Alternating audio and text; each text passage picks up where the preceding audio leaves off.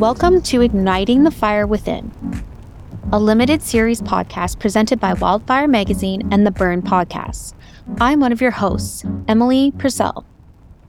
Each week for the next year, you'll hear an essay from our book read by the author. Igniting the Fire Within is a collection of stories of healing, hope, and humor, offering an insider's view into today's young breast cancer community. We compiled 50 essays from people diagnosed in their 20s, 30s, and 40s.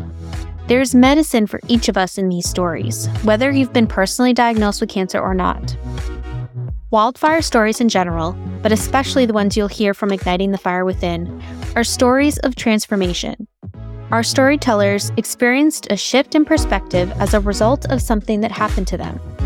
And the cancer diagnosis was not the thing that happened, or it wasn't the only thing. The cancer diagnosis was merely the catalyst for later changes that led our writers to understand the deep truths about the world. Each one of them learned lessons that showed them what it is to live, not just survive, in the glare of cancer.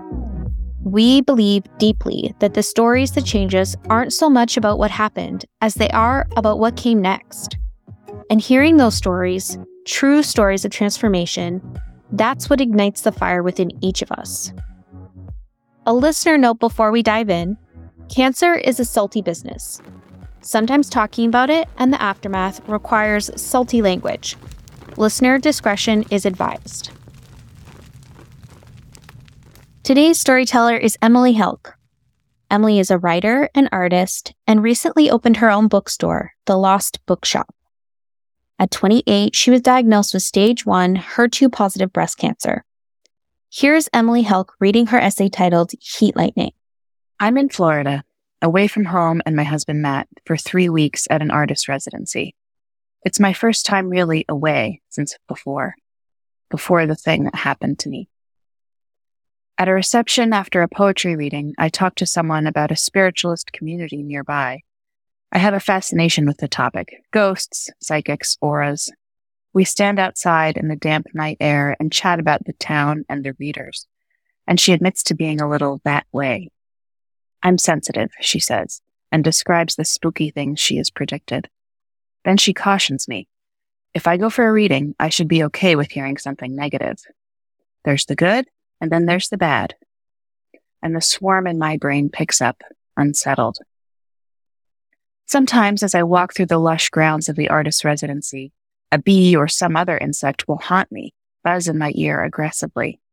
I keep going, stiff armed, head down through the vegetation, not wanting any trouble. She's sensitive, she says. I think of the time on my birthday when I went to two psychics on my way to the bar, ready to hear the fabulous things my 28th year had in store for me.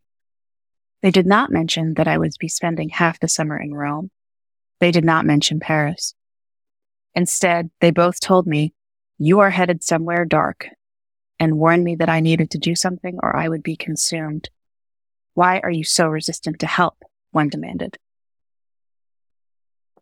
I had forgotten this until I was going through a journal over a year later.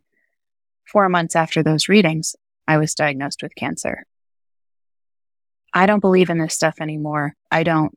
But tonight, when she warns me to be ready for bad news, I get filled with that old feeling. All that buzzing in my head. If there's bad news coming, I know what it will be.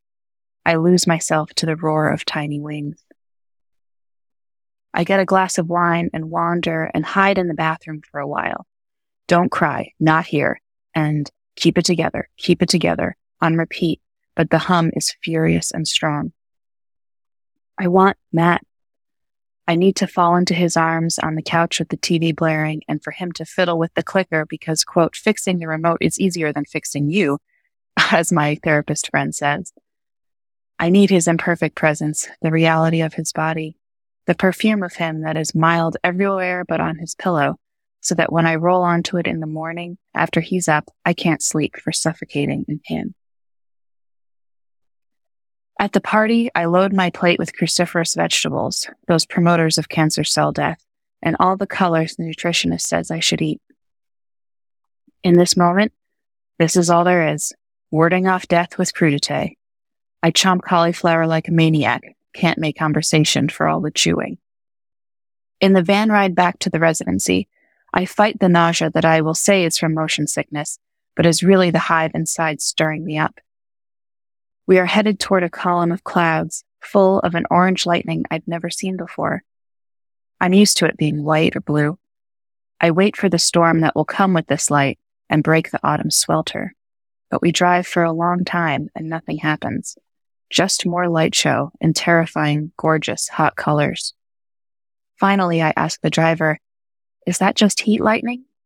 And I shock myself with how frightened I sound. He says he thinks so. When we're back, I race to my room and take one of the scored little pills I've been given by my oncologist. I do not split it in half like I normally do. And then my phone buzzes and I see there are a hundred texts from Matt I've missed and I panic that there's something wrong, but it's just that he's gone to a new restaurant and is loving it so much. They have a thousand different burgers and his favorite beer and macaroni and cheese. It's like this place was built in my mind, he writes.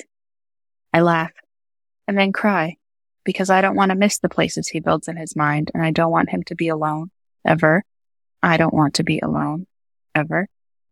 And that's what it is, isn't it? The end, I mean, alone forever. That's what I thought when I was a little girl, probably after my dad read me a Christmas carol. I thought you were in a box under the ground, in the dark, alone, just waiting. Kind of like getting a PET scan, except no voice talking to you through the speaker telling you when to breathe when to hold it, and when to stay absolutely still. I don't tell him this. I don't tell anyone this. He is still texting gleefully. He's like a little boy. My little boy. The Ativan is starting to kick in.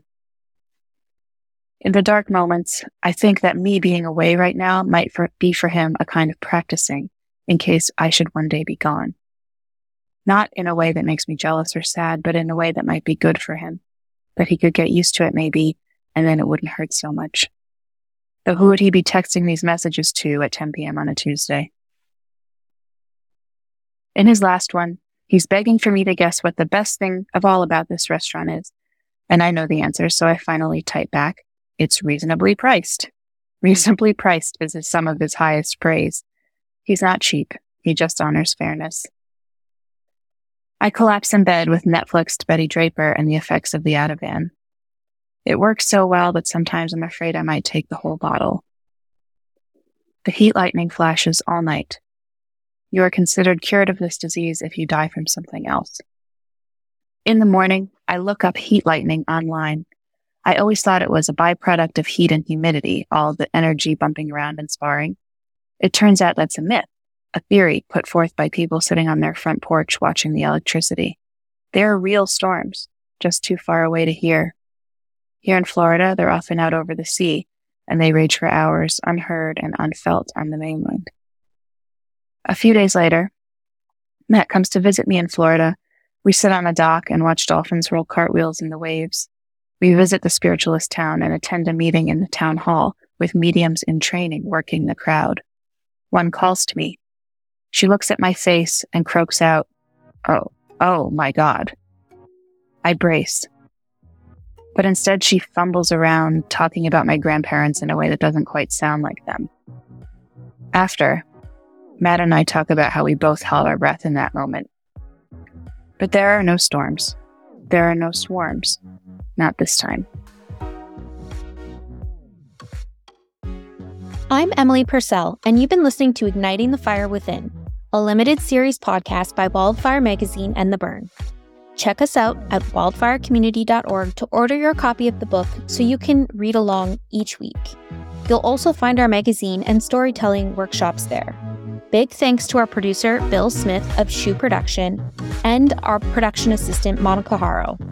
Make sure you're subscribed to this podcast. If you like what you hear, tell your best friend, tell your mom, tell your oncologist.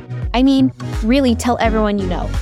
Or head into your podcast app and leave us a starred review to help others find their way to igniting their own fire within.